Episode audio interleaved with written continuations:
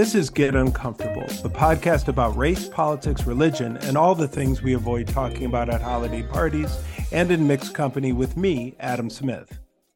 Since General Tecumseh Sherman, on behalf of the U.S. government, promised all freed slaves 40 acres and a mule, and treaties brought about by the U.S. Dakota War in 1862, discussions about compensation of Indigenous and Black folks for our land, trauma, and free labor have taken place. Reparations are not a new concept in the United States and have been paid to Japanese internment camp and Holocaust survivors alike. Yet we get stuck when bills like H.R. 40 are introduced at the federal level, which merely call for a commission to study reparations. What many Americans should be reminded about this is that resources are not only set to create real healing from our history of colonialism, white supremacy, and anti Blackness, but an equal economic playing field, a debt that is far overdue. Today, we are joined by Nevada Littlewolf and Brett Grant, who are key organizers and coalition builders who brought together Minnesota's Black and Indigenous communities to discuss reparations that were aimed to bridge and bring together each community. Nevada, Brett, welcome. Let's get uncomfortable. Nevada, Brett, welcome. Let's get uncomfortable. Thank you all for being here. So, we can just kick it off by just starting, you know, we'll talk specifically about Minnesota, but can you both talk a little bit why you think reparations are important and imperative in communities, especially as it relate as it um, relates to the United States move towards equity, justice, and real healing? Well, I'll start. I mean, I think in Minnesota we have been looking at a lot of issues related to our disparities for quite a long time. And I can think about starting work in with youth organizing and community organizing and um, youth justice and just issues around our community, particularly American Indian um, and other communities of color. And 20, 30 years ago, when we when I was like really starting out, I had a lot of people just say, "Oh, this isn't about race. We're we're doing fine. You're just trying to make this about a race issue." And it's like, well, it when I can see that I, that we have uh, American Indian kids and um, Black and Brown kids going through systems at higher rates, that's just what I see. There's something is happening here. And then I think over time we've We've had um, different organizations and institutions go into the research and and create research reports around the disparities and um, one, for instance, in Northeast Minnesota, which was about um, the juvenile justice system and and the disproportionate amount of um, Black and Indigenous uh, youth that were incarcerated in like um, juvenile detention centers. And so, yes, lo and behold, these numbers are astronomical in the state of Minnesota, and the disparities are very high when we look at health issues, economic issues, education issues, kind of across the board. And so this is like I, I would say that we I think we've known this for a long time and I think it's it's something that we really we have an obligation to to do the work and get better um, and be better here in Minnesota. I think that's what led us, or at least brought what brought me into the conversation around reparations. Really was my business partner Brett Grant, and I think he could really talk, I think, more about kind of what was happening legislatively uh, related to reparations in Minnesota and the work that we continue to do uh, together. Mm. Nevada, thank you. Yeah. Brett, and we definitely want to talk about Minnesota, right? Because Minnesota's the model my home state, all the things. It isn't like reparations conversations are new. I mean, Tecumseh Sherman, 40 acres and a mule. People started after so called Reconstruction and Emancipation and Juneteenth. They started with less than nothing, right? So there was some ideas about okay, we have all these former enslaved people, right? What are we going to do? Um, how are we going to? Because not only did people not own anything, which land ownership and education are the two wealth building things that we can do in our nation. And we've given not only Black folks, but Native, Indigenous folks, um, we have left it by systems and by laws, kept people out of those two things land ownership and education. So when Reconstruction happens and slavery is so called abolished, and well, we've got to give folks something to get started. And then people didn't keep their word. In particular, because the South, right? The South, the North needed the South, and the South was coming back, and the South is ticked off, right? We're, you're not giving 40 acres of our land to these former slaves, right? And the North needed them to come back. And so it was like, no, we're not going to keep our word to do any of this. So, Brett, talk a little bit about because this isn't new. Talk about why reparations are important and how reparations not only can lead to true equity, but really to justice in our country. Yeah, yeah, thank you for that. For me, it's um, it's simple. It's because reparations really goes beyond talk. And it, it, it, it brings into focus action. And so many people are willing to talk about equity and talk about this and talk about justice. But when you bring the conversation to reparations, now the talk has to meet the action. And whenever I think about it, I think about a conversation with a good friend of mine, elderly white woman. We talked, had a lot of discussions about equity, justice, and she would always want to talk to me about ways that her organization could become more equitable. But I remember one conversation I was saying, well, what about reparations? And this time we were talking about in the context of finances and money and tangible things. I said, and I forgot the example I said, but it was something asking her, would you, you know, if you own some land, would you be willing to give your land up in the name of justice? And that's when she was like, well, I'd have to think about that. Whereas before, theoretically, yes, oh, we should do all these things and equity is important.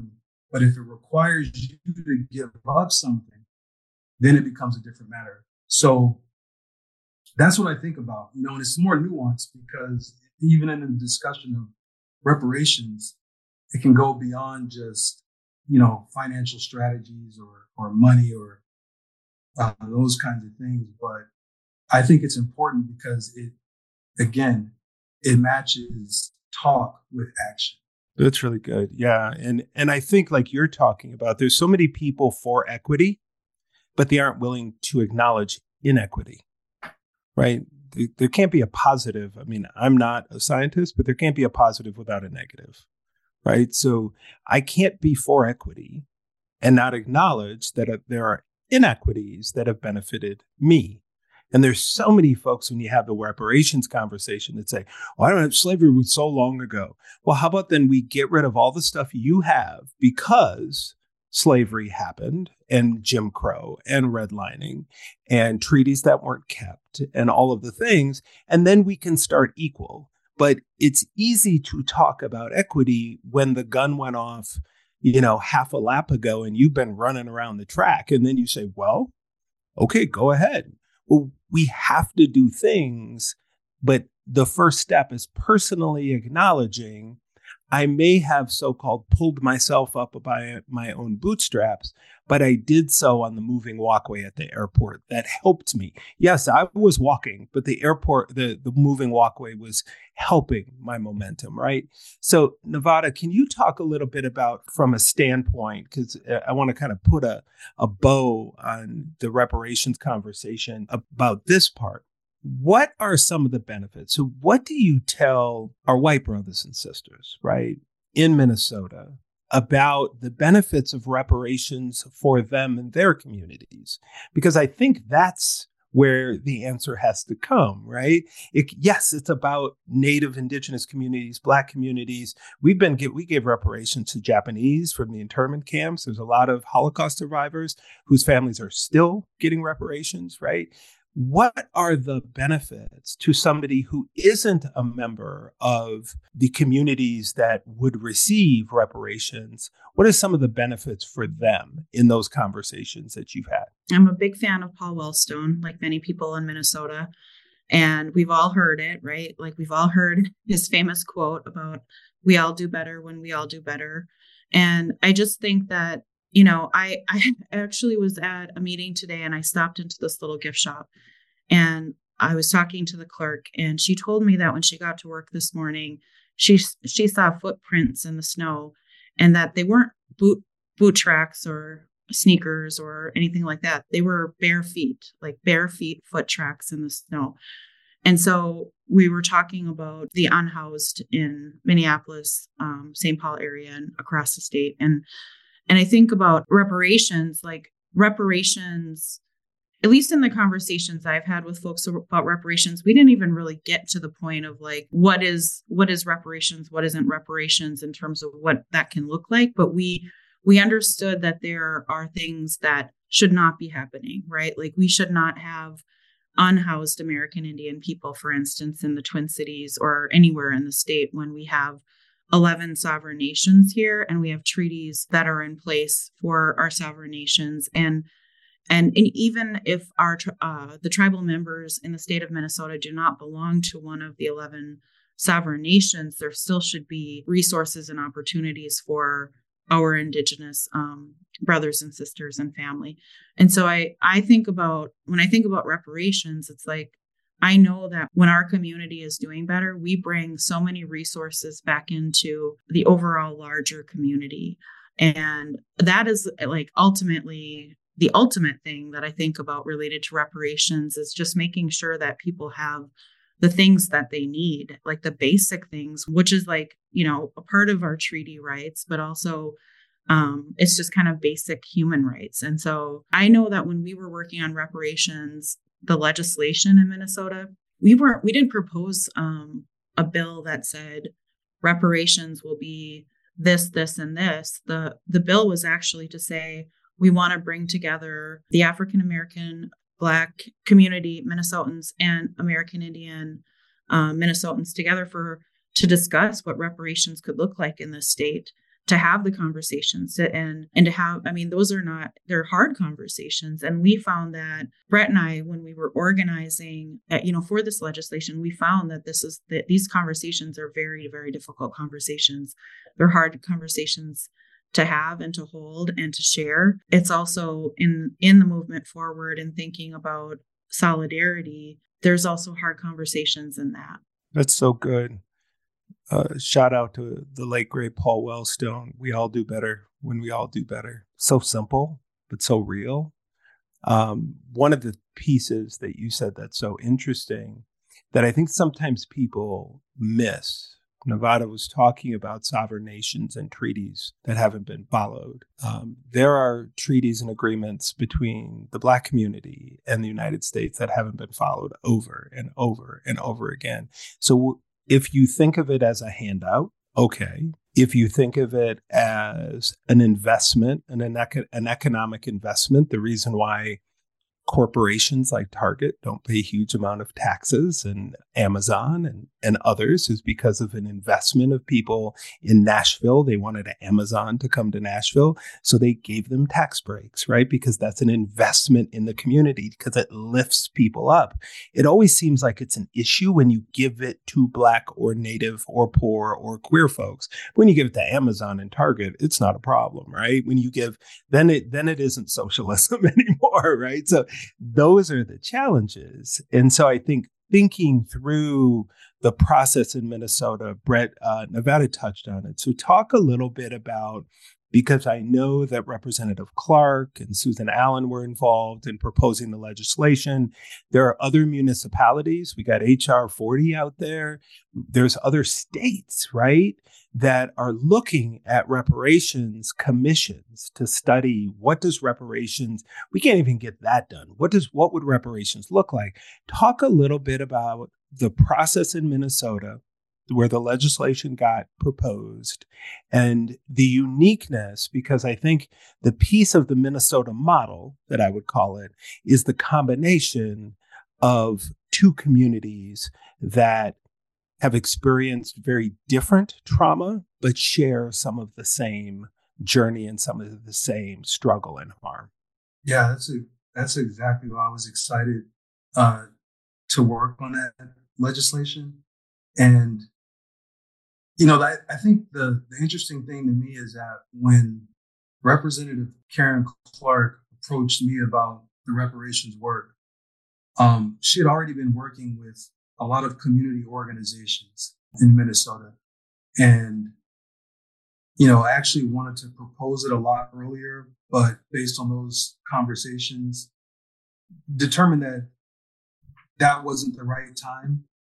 And even when, when, you know, we decided to introduce it, there was still some, you know, hesitancy on our part, wondering, is this the right time? But, but more of the conversation she had kind of led her to think like, yes, this is the right time. And one of the, I think one of the powerful things was this public hearing we had on reparations. So before the start of this session in particular, she, this was the session, I think this was 2018. I always get that a little confused, but she was about to retire.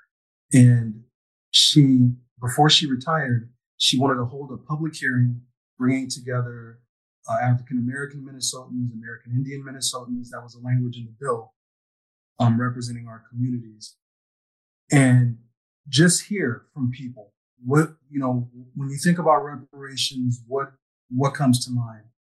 And so there were powerful testimonies. I mean, I always talk about that day was so powerful because the roles were reversed, where typically you had the legislators sitting at their, you know, their, their powerful positions at those tables. The community was at those tables this time. And most of the legislators were in the audience. So the communities were the ones who were, were holding those positions of power um, visually, in addition to just the, the powerful testimonies. So, yeah, and you said it. I, I think when you talk about the way that this bill works, one, it was modeled after H.R. 40, the federal legislation. But the unique piece to this one was that it incorporated and wanted to bring both groups together. And so in, instead of just focusing on the African American community, it wanted to bring the African American community with the American Indian community together to study proposals and then to bring those proposals to the legislature. And so, as Nevada was saying, a, a lot of those discussions ended up kind of losing sight of that, that the intent of the bill was for an African American group to study and to come up with proposals for the African American community, an American Indian group to study and come up with proposals for their communities. And then we could work in solidarity to support each other. But a lot of it kind of throughout the process got stuck on, well, you know, you already have reparations. So why do we need reparations? You know, that why does your group need reparations when the African American group has never received reparations? And it got lost in a lot of that. That wasn't the only thing, but that was a powerful piece at play in, in our communities coming together. Um, but for me, the learning possibilities is what makes that, that union so powerful. Like you mentioned the 40 acres and a mule piece, you know, and I remember after one community meeting, you know, one of the sisters in the American Indian community came to me and said, you know what? One of the tensions we hold about the 40 acres and a mule piece is this question of on whose land. And so I had never heard that before, you know? And I just, and I, I was like, thank you because do you know the educational value of just us coming together to have that discussion and to be able to like just dialogue about that? So I just, that, that to me is the, the powerful piece of bringing us both together. That, that was gold, right? How do you give away 40 acres of land that belongs to the sovereign nations and to the people? It wasn't your land to give away in the first place. And so I think one of the really interesting things that you're touching on, right, is how colonialism and white supremacy works. In our communities, we we we don't understand sometimes that there's enough trauma for all. Well, your experience was worse than mine, and your experience was worse. Nevada, talk a little bit about because 13 nations in Minnesota, am I correct? 11 sovereign nations. 11, 11, I apologize. 11 sovereign nations in the state of Minnesota. So you don't just have the Black community and the American Indian community of Minnesota, you have the Black community and 11 nations who all have different ideas, different concepts of, hey, why don't we just get them to follow the treaties that are currently in place that they haven't kept? Why don't we do this?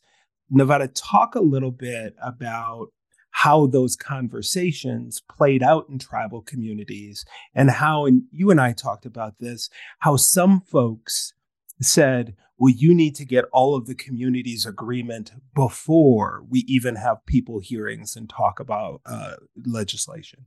Just like a kind of a point of reference, I think, first is just understanding that there's a difference between a treaty between the American government and sovereign nations, and then saying there's treaties that were between people or agreements between um, the government and groups of people or, or organizations or corporations. I think our nations are considered, and it's it is a technical term. It's not it's not the it's not necessarily a good thing but we're considered dependent domestic nations um, within the united states boundary right and so we are not um, we are tribal nations and we have sovereignty and it's a unique political status that no other people or groups within the united states have. I think that's a really important thing to like understand that our treaties are the supreme law of the land right? And when the treaties were made it really was an agreement that as as tribal people and tribal members, we would be giving up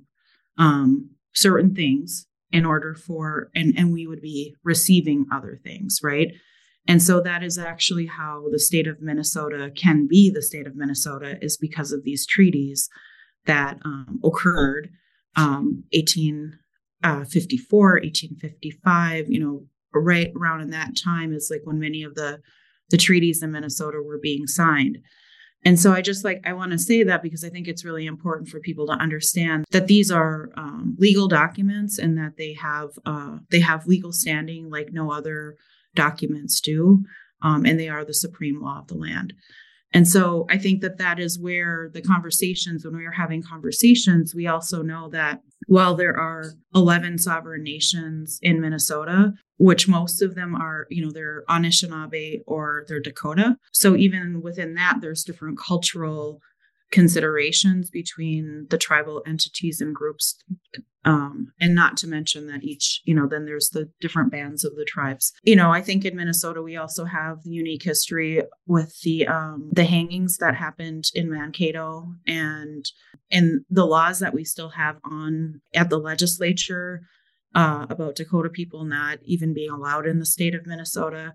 And so there was a lot of discussion at the people's hearing about the fact that many uh, indigenous people to Minnesota were actually I mean, we know the history and the story about what happened in Mankato and and that execution, which was the largest uh, mass execution ordered by President Abraham Lincoln in our country, right? And that happened here in Minnesota, and um, it was Dakota people that were executed. But then there were so many people that were actually removed from this area and and then pushed out into the Dakotas, and so how do we reconcile that when they don't have that legal standing as a tribal nation within Minnesota boundaries or um, if their families or, or um, their ancestors were moved out, but they're now living in a totally different area, how can they also seek reparations in Minnesota?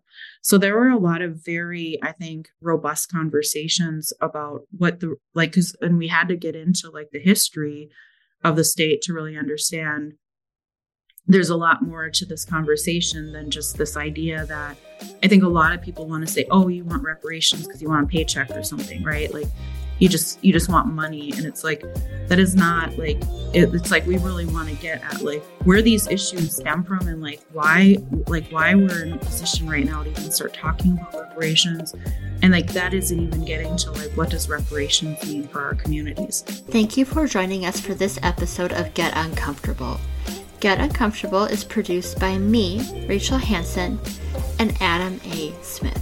Now, we wanted to let you know that this episode is part one of a two part conversation talking about reparations in Minnesota.